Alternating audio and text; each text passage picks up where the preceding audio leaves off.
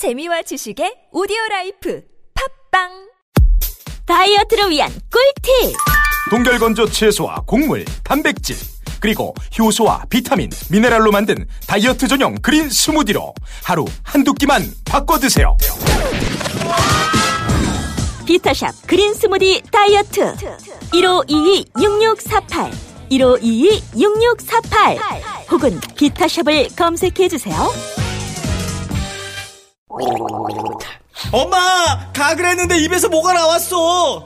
그거! 올리덴탈 체크 가글이라 그런겨! 지금 쓰고 있는 가글, 사용 후 확인해보셨나요? 무색소, 무알콜, 무계면 활성제의 올리덴탈 체크 가글은 쉽게 나온 입안의 이물질을 눈으로 확인할 수 있습니다. 딴지마켓에서 판매 중입니다. 한글도 남보다 빨리 깨치고 참 똑똑했는데 갈수록 실력이 뒤처지는 것 같아 걱정이에요. 혹시 초등학교 교과서 본 적 있어요? 어려운 어휘가 너무 많아요. 학교에서는 어휘 개념을 하나하나 설명해줄 시간이 정말 부족하잖아요. 그럼 어떡하죠? 내 아이의 어휘만큼은 내가 책임져야죠. 어휘 공부의 정성. 초등어휘 3천, 초등어휘 5천. 검색창에 초등어휘 3천을 쳐보세요. 말투 하나만 바꿔도 인사평가가 달라진다. 그냥 직장인. 팀장님 보고 드릴 게 있습니다. 센스 있는 직장인. 팀장님, 지금 잠시 시간 괜찮으세요? 보고 드릴 게 있습니다. 볼수록 기분 좋은 사람으로 만들어주는 메이크업 말투 3단계 전략. 직장인 자기계발서 1위. 모든 관계는 말투에서 시작된다. 위즈덤 하우스 미디어 그룹.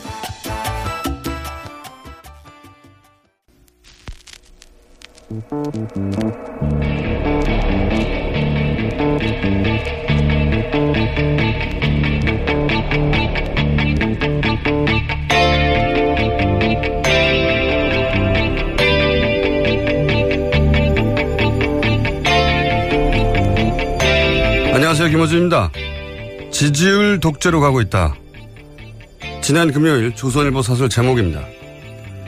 문 대통령은 국민을 앞세운 제왕적 대통령이며 균형 예산이라는 국가 규율을 깨려 하고 있다. 기업더러 요금을 내리라고 공개적으로 압박하고 공영방송에 대한 공개 비판도 서슴없다. 지지율 독재에 손색 없는 상황으로 가고 있다. 사설의 핵심 주장입니다. 미디어의 영향력은 현재적 이슈의 경중을 따져서 대중에게 이것이 중요한 것이며 이렇게 생각하는 것이 옳다고 설정하는 능력에 달렸죠. 조선일보는 그렇게 핵심 아젠다 세터였습니다.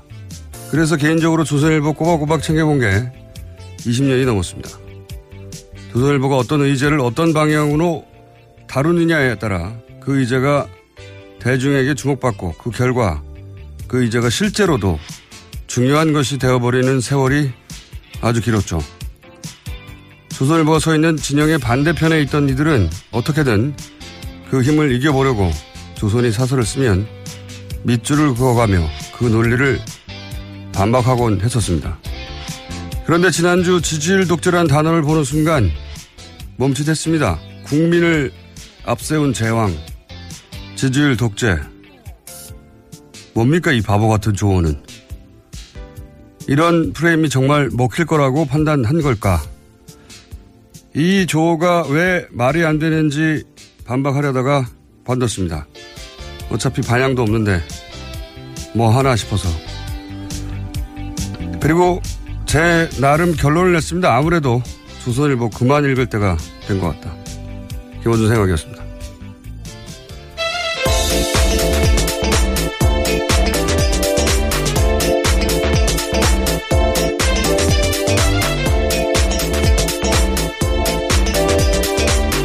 기사인의 김은지입니다. 네. 조선일보 이 기사 읽어보셨어요, 사설? 예, 그 기사는 못 봤네요. 그러니까요. 핵심이 그겁니다. 잘 몰라요. 저는 꼬박꼬박 사설 같은 거 읽어보는데, 예. 제가 정치를 처음 알게 된 게 대략 노무현 전 대통령이 50 청문회 때 활약하는 거 보고. 80년대. 그러니까요. 고등학교를 졸업하는 거라고요. 그런데 최근 그거 잘 모르실 것 같아요. 그 어릴 때부터 인터넷으로 뉴스를 접하신 20대 뭐 중후반 이분들은 잘 모르실 것 같은데 정의신문으로 조선일보 존재감은 대단했었거든요. 그리고 대체로 조선일보가 시비를 걸면 정치권은 항복하거나 최소한 타협하기 마련이었단 말이죠. 그런데 이제 이 지지율 독재 같은 프레임을 가지고 지금의 독자, 지금의 시민, 대중을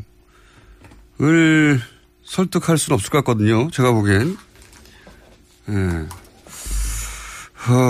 어쨌든 아무리 세련되게 포장을 해도 지금 시대 정신, 시대 감각하고 굉장히 동떨어져 있다. 예. 갈라파고스화 되어 간다. 이런 느낌을 저는 그 사설을 읽다가, 예. 물론 지금도 문재인 정부 출범 이후에 뭐 거의 하루도 빼지 않고 정부를 비판하고 있는데 그럴 수 있죠. 예, 정치 입장이 다르면. 그래서 조선일보만 읽으면 우리나라 지금 거의 망하기 직전이거든요.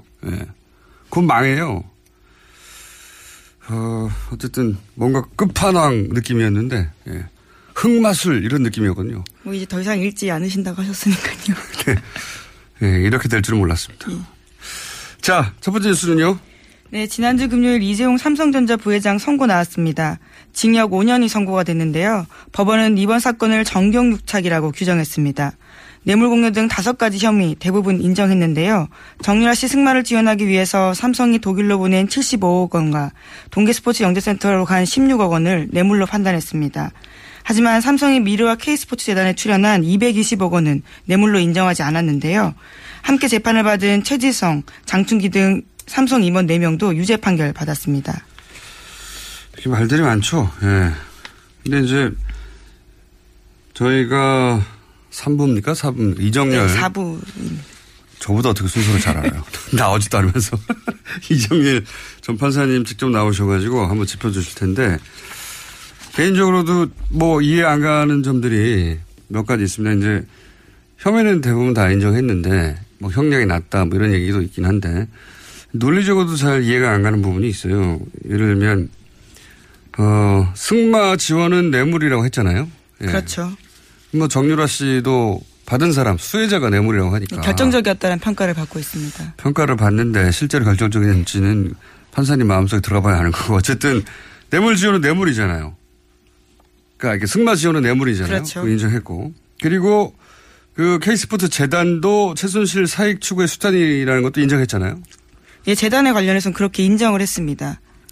그런데 그 말을 지원한 건 뇌물이지만 K스포츠 재단에 220억을 낸 것은 뇌물이 아니다고 했단 말이죠. 네, 미르와 K스포츠 재단 합쳐서죠. 그런데 어쨌든 스포츠 얘기를 하고 있으니까 제가 스포츠를 집중적으로 얘기를 해보자면 박근혜 대통령이 스포츠 그 이유가 뭐냐면 박근혜 대통령이 스포츠 융성 정책을 폈기 때문에 재단에 넣은 돈은 최순실이 사익 추구를 하긴 한 거긴 맞는데 그거 수단이긴 했는데 대통령은 스포츠 용성 정책을 펴서 그렇게 된 거다 전후가. 대통령하고 최순실하고 여기서 구분이 돼요. 근데 이게 저는 이해가 안 가는 게 이게 논리적으로 모순이라고 생각하는 게 그러면 박근혜 대통령이 이 승마 지원 이외에 따로 안종범 수석이나 또는 뭐 각종 기업을 불러서 따로 챙긴 스포츠가 있느냐? 없어요. 유일하게 승마만 챙겼거든요. 논리적으로 모순이 생기는 거죠. 유일하게 승마만 챙겼고 승마 지원단은 뇌물인데 그 연장 손상에서 돈 재단에 넣은 것은 그거는 스포츠 융성 정책 때문이기 때문에 뇌물이 아니다. 이거 저는 잘 납득이 안 가고. 그리고 재단이 최순실의 사익 추구 수단이었는데 그러면 국정원이나 민정이나 사정기관들은 대통령 지시사항으로 만든 재단 아닙니까? 대통령 스포츠 융성을 위해서 가장 중요한 재단인데 기업들이 대규모 몇백억씩 내고. 그런데 그 재단이 최순실 사익 추구 수단이 달랑 돼버렸는데 아무도 몰랐어요? 국정원도 몰랐고 민정도 몰랐고 대통령 최대 관심 사안인데 이게 말이 안 된다고 보면 불가능한 거죠. 개별적인 대가를 보기 어렵다라고 아마 재판부가 판단했던 것 같은데요. 그럼에도 불구하고 금액이 확 줄어들었기 때문에 거기에 대한 비판도 굉장히 많습니다. 그리고 더 나아가서 예를 들어서 그러니까 여기서 220억 원이 빠지면서 확 줄어들게 되죠. 그 형을 따질 때 네, 그렇죠. 정도가. 그리고 재산을 국외로 도피한 혐의 이게 50억 이상이면 또 10년 이상이거든요. 무조건 10년 이상인데 50억이 안 되고 37억만 됐어요. 왜냐면은 승마 지원을 해서 79억을 쐈는데 그중에서 42억은 독일에 있는 삼성전자 계좌를 이용했다는 겁니다. 그러니까 재산의 국외 도피로 보기 어렵다는 거죠. 그 돈이 삼성전자 독일 계좌에 그냥 있으면은 아니죠. 거기서 나갔잖아요. 나가서 최순실한테 갔지 않습니까? 저는 중간에 삼성전자를 계좌를 이용했던 안 했건 그게 무슨 상관이냐. 결국은 삼성의 돈이 최순실한테 갔는데 국외로. 아 정말 이것도 잘 이해가 안 갑니다. 이것도 법정 최저 형량 줄여주려고 판단한 바가 아니냐라는 의심을 사고 있는 부분입니다. 하여튼 뭐 제가 법조인은 아닌데 몇 가지는 논리적으로 모순이 되거나 이 말이 되는가. 예. 승마 지원은 뇌물인데 K스포츠 재단에 준 돈은 뇌물이 아니다. 왜냐하면 K스포츠 재단은 스포츠 융성 정책에 의한 거기 때문에. 그래서 삼성이 그런 생각을 못했다는 거 아닙니까? 이걸 주면 뇌물이 될 거라는 생각을. 그러면 대통령이 따로 챙길 스포츠가 있냐 이거죠. 없어요. 없어. 말밖에 안 챙겼는데. 저는 그런 점들이 이상하고요. 여하간 이거 관련해서는 또 부장 판사님 출신으로서 사실 전망이 딱 맞았어요. 공개하지 않을 것이다. 5년 정도일 것이다. 무죄가 나긴 어렵다 등등. 대부분의 중요한 예측이 맞았던 이정렬 판사님과 자세한 이야기 그때 가서 나눠보도록 하겠습니다.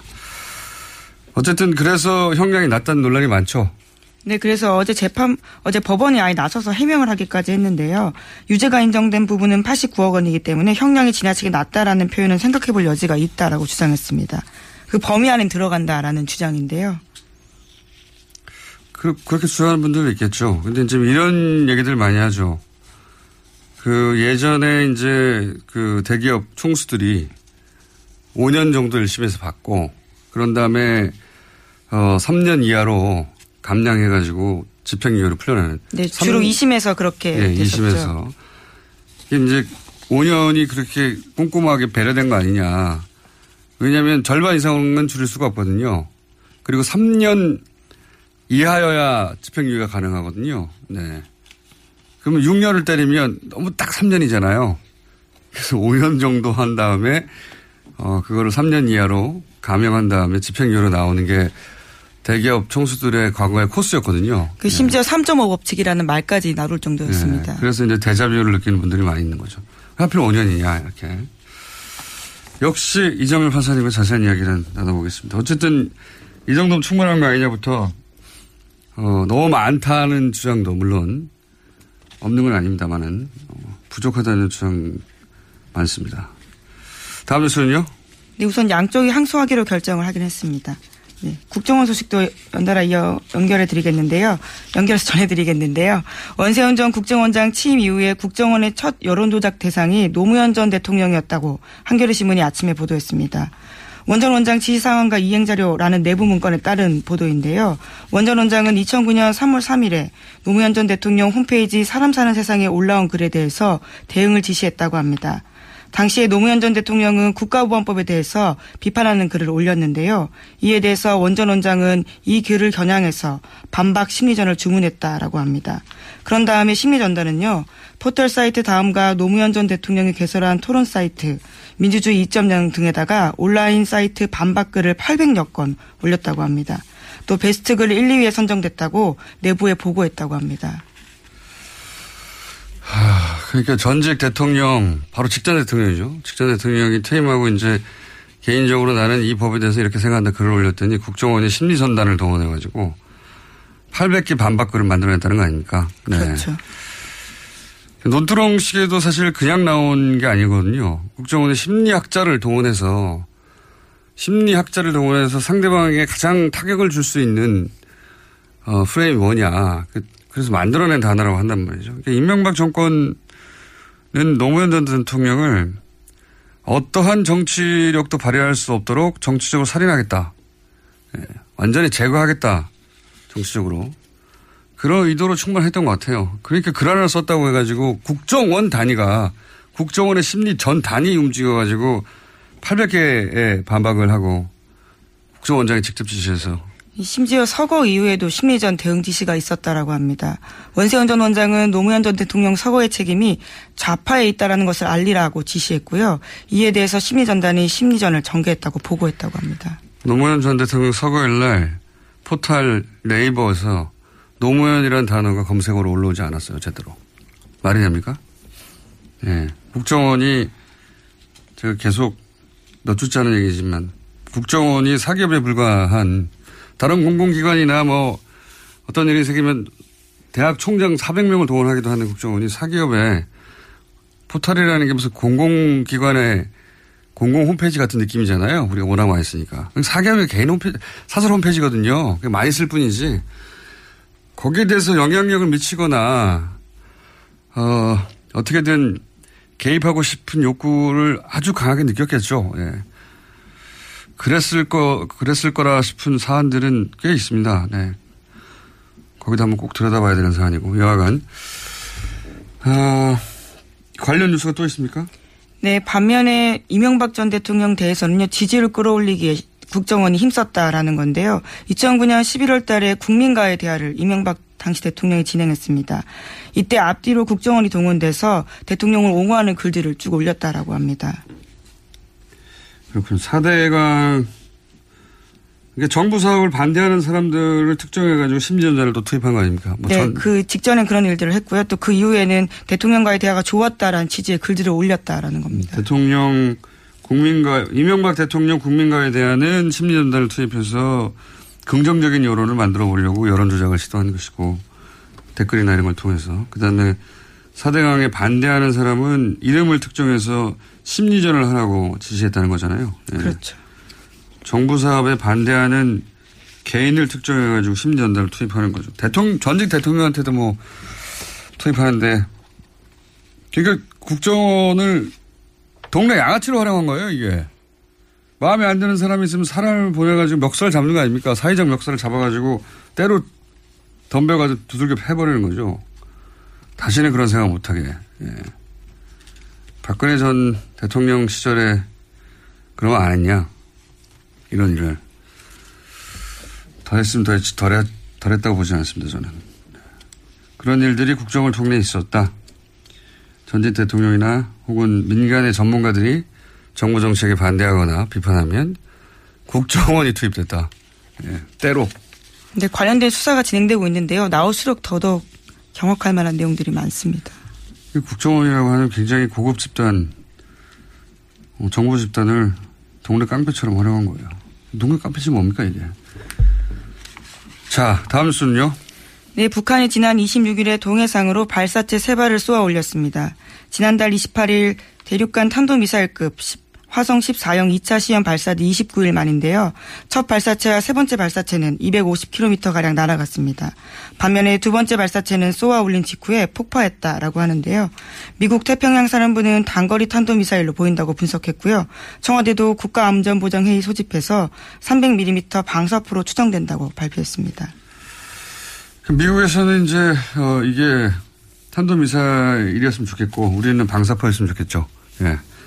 왜냐면 방사포면 유엔 안보리 결의 사항도 아니거든요. 예. 네, 그렇죠. 300mm 방사포로 확인되면요. 예. 그리고 뭐 만 킬로를 날아간다고 했는데 뭐 250킬로를 뭘 또 기술을 입증합니까? ICBM 기술을. 이건 그냥 제가 보기엔 한미 연합훈련 하는데 가만히 있을 수는 없으니까 꾸물꾸물한 거죠. 꾸물꾸물. 예. 서로 수위를 맞춰가면서. 실제로 외신들이 그렇게 보도했는데요. 중국 인민일보 같은 경우에는 한미연합 군사훈련을 겨냥한 도발로 보인다라고 보도했습니다. 이게 뭐 도발이 되려면 서로 정말 화가 나야 되는데 가만히 있잖아요 다들. 예. 북미가 쇼를 하는 거죠 사실은. 지난번 ICBM 발사 그리고 이제 트럼프 대통령과의 말전쟁 말 3차 전쟁이 거의 벌어졌잖아요. 그때 괌 위성 지도를 펼쳐놓고 괌을 주변을 폭격하겠다 뭐 이런 얘기를 했지 않습니까? 그 괌 위성 지도가 6년이 지난 거예요. 예. 예, 뒤늦게 밝혀져서 좀 해프닝이었죠. 서로 씌운 겁니다. 최신 지도사 6년 전에 지도 걸어놓고 이러는 미국도 북한도 이렇게 큰 쇼를 한 것이고 반사이익은 일본이 가져갔죠. 예. 일본 그거 위기 때마다 북한 잘 활용하는데 아베 폭락하던 아베 지지율이 10% 이상 상승했습니다. 덕분에 장사 잘한 거죠. 일본도. 자 다음 뉴스는요. 네, 5.18 민주화운동 당시에 광주에 투입된 계엄군이 시민들을 향해서 51만 발이 넘는 각종 실탄을 사용했다는 군 기록 문서가 발견됐다고 경향신문이 보도했습니다. 51만 발이요? 네. 최소한 11개 이상의 무기를 사용한 것으로 확인됐다라는 내용도 있는데요. 5.18 당시 작성돼서 국군 기무사령부에 보관돼 있던 자료라고 합니다. 여기 보니까 수리탄도 194발이네요. 수리탄. 야, M16. 소총이 M61 기간 중이거든요. 거의 뭐 내전 수준으로. 대전차 로켓탄도 쐈네요. 50발을. 60mm로. TNT 포기약 1200kg. 거참. 자국민을 향해 가지고 아직도 발포 명령자를 확인을 못하고 있잖아요. 예. 5.18이 끝나지 않은 겁니다. 사실은. 누가 쏘라고 했는지도 아직 못 잡았으니까요. 기관총을 이렇게 많이 쐈네요. 참. 수류탄 194발. 이거, 수류탄은 이게 더 충격적이네요. 대전차 로켓탄이 전차, 장갑차, 뭐 이런 거, 공격하는 건데, 그걸 58을 실제로 쐈다. 준비한 게 아니고. 예, 군 내부 기록입니다. 대전차 로켓탄을 어디다 쐈을까요? 버스에 쐈나요? TNT 포격도 1200km. 아무튼 최초의 사격 명령을 내린 사람하고 헬기로 사격을 가한 사람. 그리고 최근에는 이제 비행기 폭격을 하려고 했다 하는 증언이 나온 적이 있지 않습니까? 네, 다 밝혀내야죠. 다음 뉴스는요. 어제 국민의당 전당대회가 있었습니다. 안철수 후보가 당대표로 당선됐는데요. 51%를 얻어서 2위를 차지한 겁니다. 안 대표의 임기는 2019년 1월까지인데요. 지난 5월 9일 대선에서 패배한 지 110일 만에 다시 당 전면에 나서게 됐습니다. 그렇군요. 예, 결국 대표가 되긴 됐는데 어쨌든 모든 당선을 축하해야 되는 거거든요. 예, 축하드릴 일이긴 한데 이게 축하받을 일인가 싶은 생각도 듭니다. 왜냐하면은 51%밖에 안 됐잖아요. 본인이 창당하고 불과 100일 전에 대선 후보였는데, 예. 51%면 당내 인사들이 흔쾌히 그 힘에 따르게 좀 부족하거든요. 예. 그런 점도 있고, 최고위원들이 당선됐는데, 이제 안철수계 소위, 당선되긴 했지만 이분들이 원내가 아니에요. 최고위원 두 분, 뭐 그리고 청년위원장 안철수 소위 개로 분류가 되는데 원외입니다 다.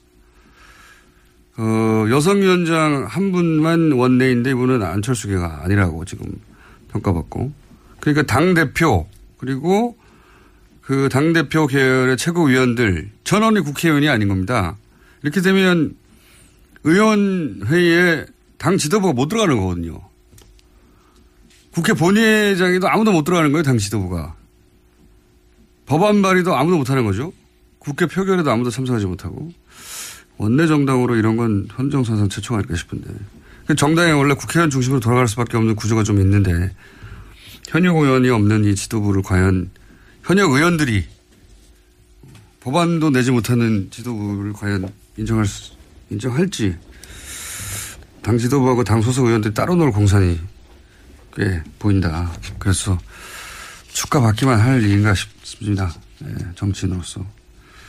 자, 제목 정도 스크리닝하고 끝날 것 같습니다. 네, 브뤼셀과 런던에서 잇따라서 흉기 테러가 일어났는데요. 바르셀로나에서는 반테러 시위도 일어났습니다. 그렇군요. 바르셀로나에서 50만 명 정도. 이 사안은 저희가 유럽 현지 혹은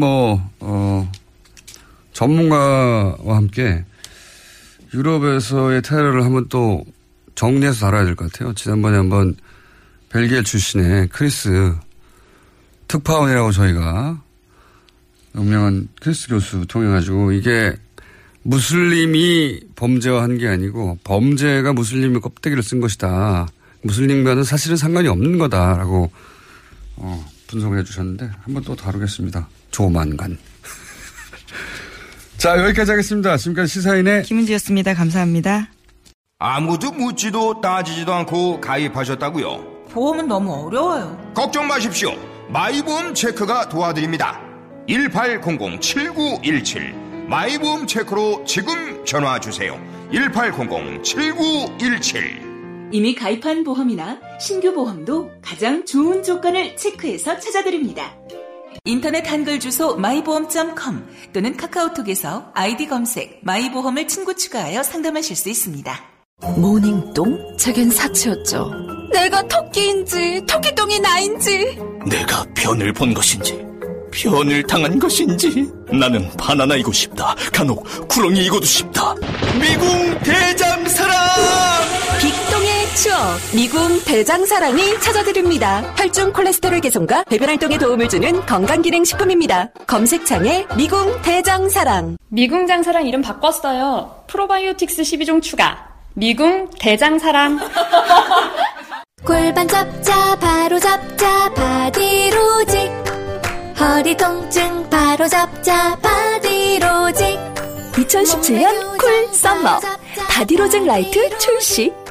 통기성이 좋아 땀 걱정 없이 한여름에도 쾌적하게. 입은 듯 안 입은 듯 가벼움의 신축성은 그대로. 자세가 좋아지는 골반교정 타이즈 바디로직.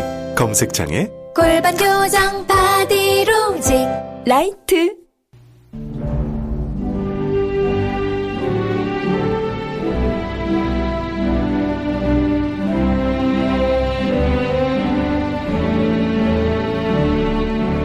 친애하는 국민 여러분, 안녕하십니까?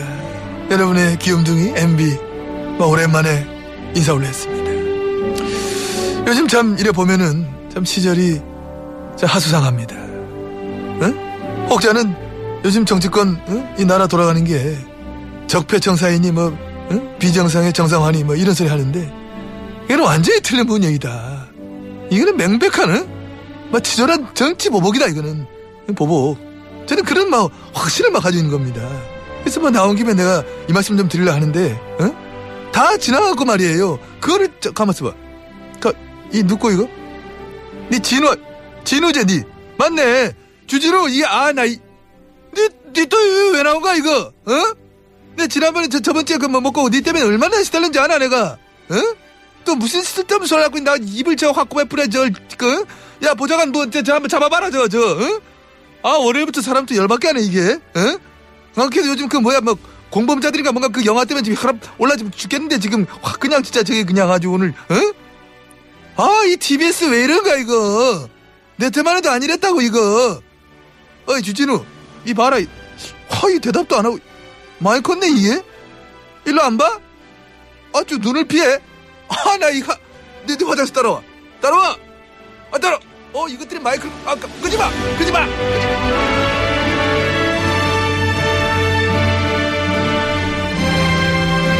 지난주 주진우 기자 BBK 관련해서 완전히 새로운 단서를 처음으로 공개했는데, 근데 아무도 기사를 안 써가지고, 네. 그렇습니다. 이 특종을 아무도 안 믿거나, 공개한 문서의 숫자가 부족하거나, 혹은 주진우 기자가 아주 싫거나, 그런 게 아닌가 싶은데, 원래는 그래서 이번 주는 다른 주제를 저희가 하려고 했는데, 지난주에 공개한 문서의 숫자가 부족한가 싶어서 추가로 140억에 관한 문서를 추가로 공개할까 합니다. 주진우 기자 수에 나와 있습니다. 안녕하십니까, 주진우입니다. 네. 기사를 안 써줘요? 네. 네, 그렇습니다. 제가 이명박 대통령 관련된 기사를 참 많이 썼습니다. 근데 가장 중요한 기사라고 생각하는데 아무도 받아주지 않았습니다. 왜냐하면 물증이 나왔잖아요. 물증이. 그러니까 다스라는 회사와 청와대 또 주요 관련자들이 주고받은 문서가 나왔는데, 예, 140억에 대한 얘기 진짜 오래된 이야기인데, 네, 중요한 이야기고. 그래서 140억에 관한 문서를 또 들고 왔어요. 네. 추가로. 예, 또 들고 왔고. 최근에 근데 기사를 안 써준 지가 꽤 됐어요. 장충기 문자 특종했을 때도 기사가 별로 없더라고요. 네. 처음에는 거의 없었습니다. 최근에 책을 냈는데 기사가 없고. 1등인데 안 합니다. 서점에 가면 어디 구석에 처박혀 있습니다. 온라인 서점 판매일인데 예. 오프라인 서점에서는 찾기가 어렵습니다. 굉장히 싫어하는 거죠. 기자들이. 주진우 기자를. 자 다시 오래된 사건이나 다시 간단 요약하겠습니다. 지난주에도 어렵다는 분들이 많아서 다스라는 회사 하나 기억하시면 되고요. 이명박 전 대통령 형, 처남 두 분의 명의로 된 현대자동차의 자동차 시트를 납품한 회사인데 이 회사가 이제 두 분 소유가 아니라 실제로는 이명박 전 대통령이 실소유주다. 이런 이야기가 오랫동안 있어 왔습니다. 네. 아주 오랫동안. 물론 이명박 전 대통령은 자기 재산이 아니라고 예. 그렇고 부인하고 있고요. 그런데 이 다스에서 190억을 BBK에 투자합니다. 그 유명한 190억을. BBK는 마지막에 옵셔널 벤처스라는 회사가 됩니다. 옵셔널 벤처스. 요 명칭은 BBK, 옵셔널 벤처스, 다스 이 세 개만 외우시면 됩니다. 그런데 이제 이 옵셔널 벤처스를 BBK라고 생각하면 되는 거죠. 네, 그렇습니다. 네, 같은 겁니다. 결국은. 네. 여기서 이제 주가 조작을 해서 투자자들이 1,000억 가까운 손을 입고 그 대표 김경준 씨는 384억을 횡령한 사건, 통칭 BBK 사건이라고 하죠. 네. 예, 이걸 BBK 사건이라고 하는 겁니다. 예. 그런데 이제 마무리가 어떻게 됐냐? 김경준 씨가 미국으로 이제 가기 직전에 BBK가 투자받은 돈들 중에 이명박 전 대통령과 가까운 투자자들에게는 돈을 돌려주고 다. 네. 이 다스가 꽂은 190억 중에 50억만 돌려주고 140억을 안 돌려주고 가요. 네. 여기서부터 사건이 이제 우리가 오늘 다룰 사건이 시작되는 겁니다. 이 140억을 안 돌려주고 갑니다. 그리고 이 돈을 스위스에 넣어둬요. 스위스 계좌에. 자, 그리고 나서 지난주 이야기가 이어졌는데 뭐냐면 지난주에 했던 이야기는 김경준 씨가 이제 미국으로 도피하면서 그 190억 중에 50억만 돌려줬으니까 140억을 내놔라라고 다스가 김경준 씨에게 소송을 걸죠. 예, 140억을 내놓으라고. 그리고 옵션을 벤처스에 투자했던 사람들 역시 김경준 씨에게 소송을 겁니다. 간단하게 그렇습니다. 요약하면 다스 김경준 그리고 투자자 김경준 이렇게 큰 소송 두 가지가 열립니다. 여기서 다스 김경준은 김경준의 승리, 투자자 김경준은 투자자 승리 이렇게 되는 거죠. 그렇습니다. 결론이. 네. 그래서 140억을 다스는 졌어요. 돌려받으려고 했는데. 네. 졌는데 이 140억이 김경준 씨한테 돌아가는 겁니다. 전 재판은 이겼는데 돈은 돌려줘요. 네. 이상한 일이 벌어진 거죠. 이게 어떻게 된 일이냐 해서 지난주에 그게 어떻게 된 일이냐 하면 이렇게 된 일입니다라고 우리가 추정할 수 있는 문서를 처음으로 어제 지난주에 공개를 했습니다. 네 종류로 공개했는데 첫 번째 공개한 게 이제 다스의 회의록이었어요. 이 회의록에 따르면 다스 김경준 소송 회의를 LA에서 화선지라는 찻집에서 2008년 11월 10일 날 했는데 여기에 다스 임원과 직원, 다스 측의 변호사 그리고 LA 총영사가 참석했다. 네, 김재수 총영사가 참석했습니다. 예, 이 김재수 총영사는 어떤 분입니까? 김재수 총영사는 BBK 재판에서 이명박 대통령 측 변호인을 맡았던 사람이었는데 민간인 변호사였습니다. 그렇죠. 그런데 이명박 대통령이 정권을 잡자마자 LA 총영사로 임명합니다. 개동포 출신으로는 처음으로 재공관장이 된 겁니다. 심지어 미국 영주권자였습니다. 영주권자 네. 출신으로 임명직에 오른 첫 번째 외교관이기도 했습니다. 그리고 나서 LA 총영사 외교관인데 실제 담당했던 일은 BBK 담당이었어요. BBK 재판 담당이었습니다. 이거 자체가 너무 웃기지 않습니까? 외교관을 임명해가지고 자신은 아니라고 하죠. 어쨌든 자신하고 상관없는 송사, 네. BBK 송사 변호사를 LA 총영사로 앉힌 다음에 나라 돈을 줘가면서 LA 총영사가 BBK를 전담하게 하는 거예요. 네. 변호사 출신이었기 때문에. 그 임무를 띄고 그 자리에 공직에 오른 겁니다. 그렇게 추정할 수밖에 없다. 네. 네. 그 다음 이제 문건이 지난주에 LA 총영사 검토 요청 사안 이런 문건이었어요. 네. 이게 이제 청와대 민정에서 만든 거랍니다. 네네. 청와대 민정 누구요? 민정에 네. 한 행정관으로 추정됩니다. 네. 그 BBK 전담 행정관이 있었습니다. 여기도 청와대 내에도 BBK LA에 BBK 전담 총영사가 있었고요. 외교관이 네. 있었고 그다음에 청와대 민정 내에 BBK 전담이 또 있었던 거죠. 네, 네. 그래서 이제 주진우 기자가 전화해서 여차저차해서 알아보니까 당신이 이 다스 관련을 총괄한 걸로 아는데 청와대에서 이렇게 네. 물어봤더니 누가 그렇디까 그러니까 다스에서 그러던데요. 그러니까 아닙니다. 저는 다스 담당이 아니라 BBK 담당입니다. 이렇게 네. 얘기하셨어요. 지난주 이런 얘기 했었죠. 다스 담당이 아니라 BBK 담당이라고. 그 내용이 뭐냐면은 그 소송 관련해서 LA 총영사에게 청와대 민정에서 이렇게 저렇게 이런 사항들을 검토해보라 이런 내용이죠. 네, 그렇죠. 예.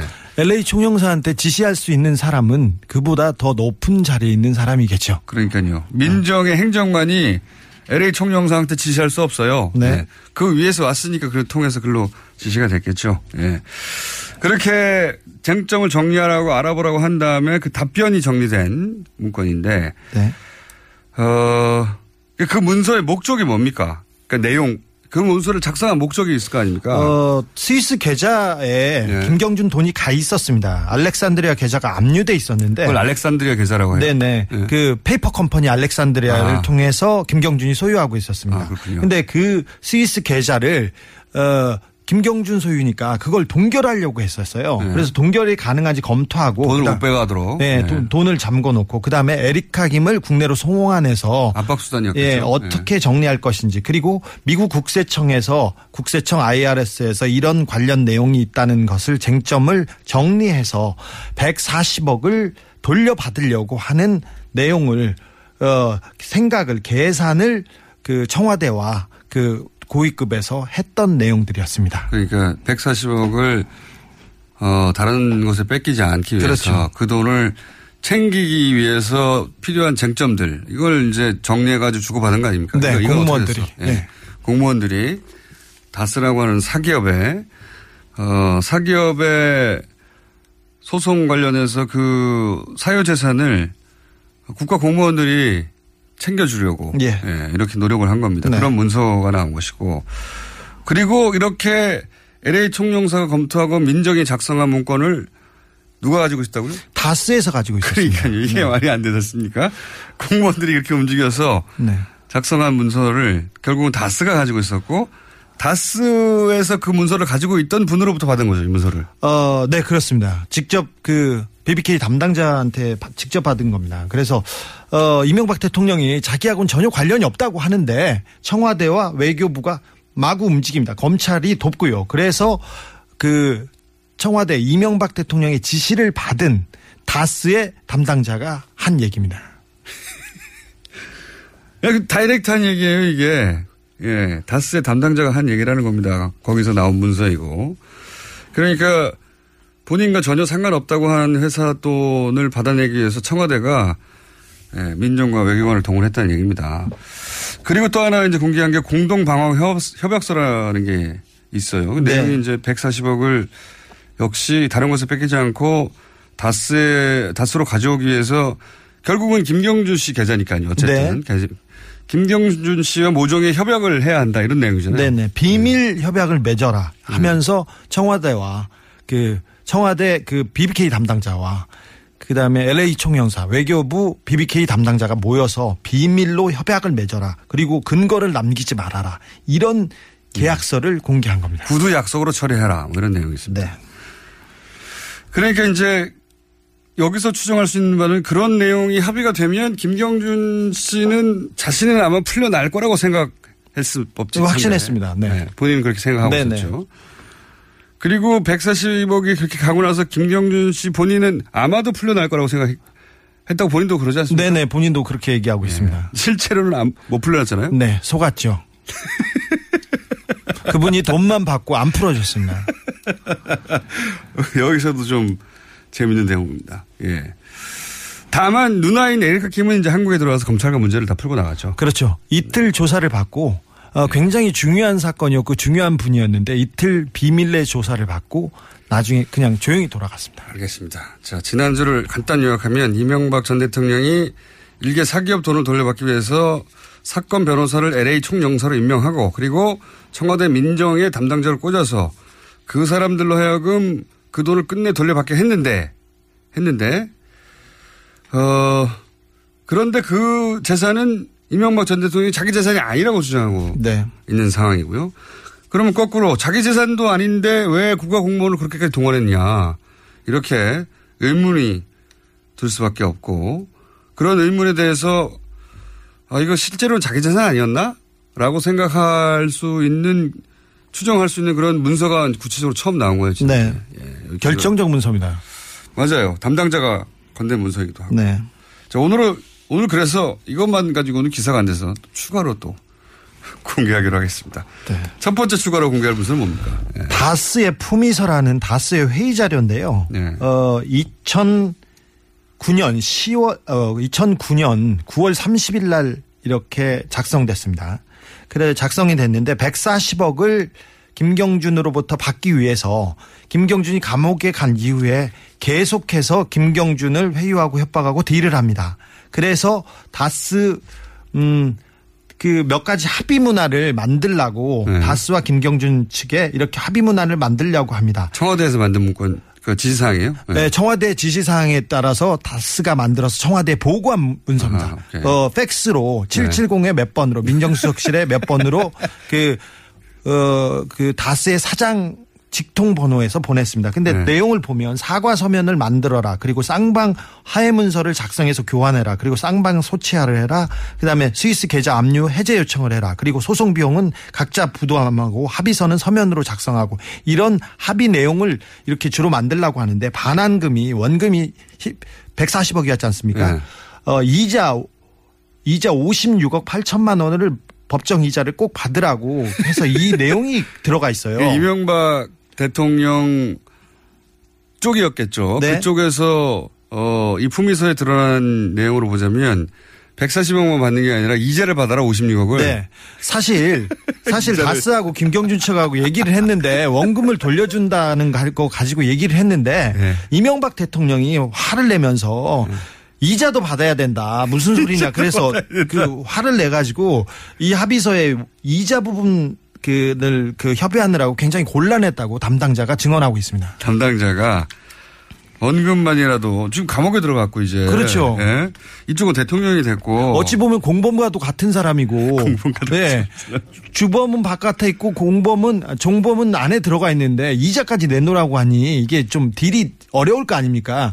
근데 하지만 저기 이명박 대통령은 화를 내면서 절대 포기할 수 없다고 이렇게 네. 불호령을 내렸답니다.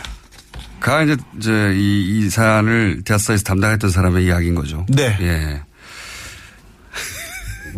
이 네. 품위서를 만들고 청와대로 보낸 사람입니다. 그 품위서를 직접 만들어서 청와대에 직접 보낸 사람이 56억을 직접 만들었는지는 모르고요. 네, 이렇게 그 문서를 직접 보내긴 한 사람이에요. 네, 관여한 사람이에요. 그러니까 그 팩스로 보낸 청와대로 보낸 문건의 원본이에요, 그게? 원본 가지고 있습니다, 제가. 네, 원본입니다. 네. 팩스로 이런 내용을 보냈지 않습니까? 청와대에 보냈대요, 이렇게. 그리고 이자를 꼭 받아내라고. 네. 그리고 그렇게 만약에 합의가 이루어지려면 보통 영문 합의서가 있어야지. 영문 합의서 뒤에 붙어 있습니다. 영어는 읽지 않겠습니다. 2장짜리 영문 합의서가 뒤에 붙어 있고요. 또 변호사 검증 자료가 있습니다. 제가 네. 영어를 못 읽어서 안 읽는 건 아닙니다. 그런 비밀 합의서를 다스에서 청와대로 보냈고 네. 그 보낸 사람으로부터 원본을 받아왔습니다. 두 번째 네. 문서는 뭔가요? 두 번째 문서는 스위스 알렉산드리아 계좌 압류 관련 진행 사항을 청와대에서 작성해서 다스로 보낸 내용입니다. 그러니까 스위스의 알렉산드리아 계좌가 있지 않습니까? 그게 이제 김경준 씨 돈이 들어있는 계좌인데. 네.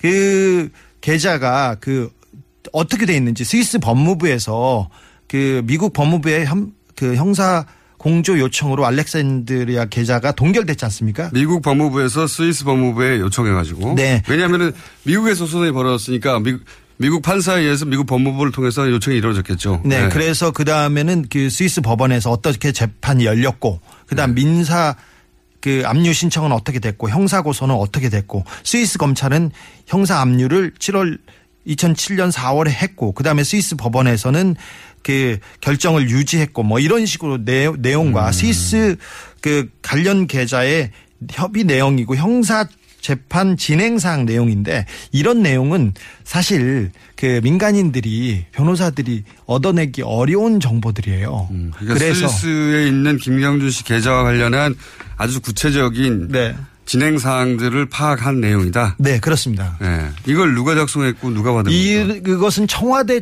쪽에서 그 내려보낸 문서입니다. 청와대 민정실에서 작성한 것으로 보이고요. 네. 이것을 다스에 보내서 이 그 진행상에 맞춰서 니네들이 재판을 준비하라고 내려보냈습니다.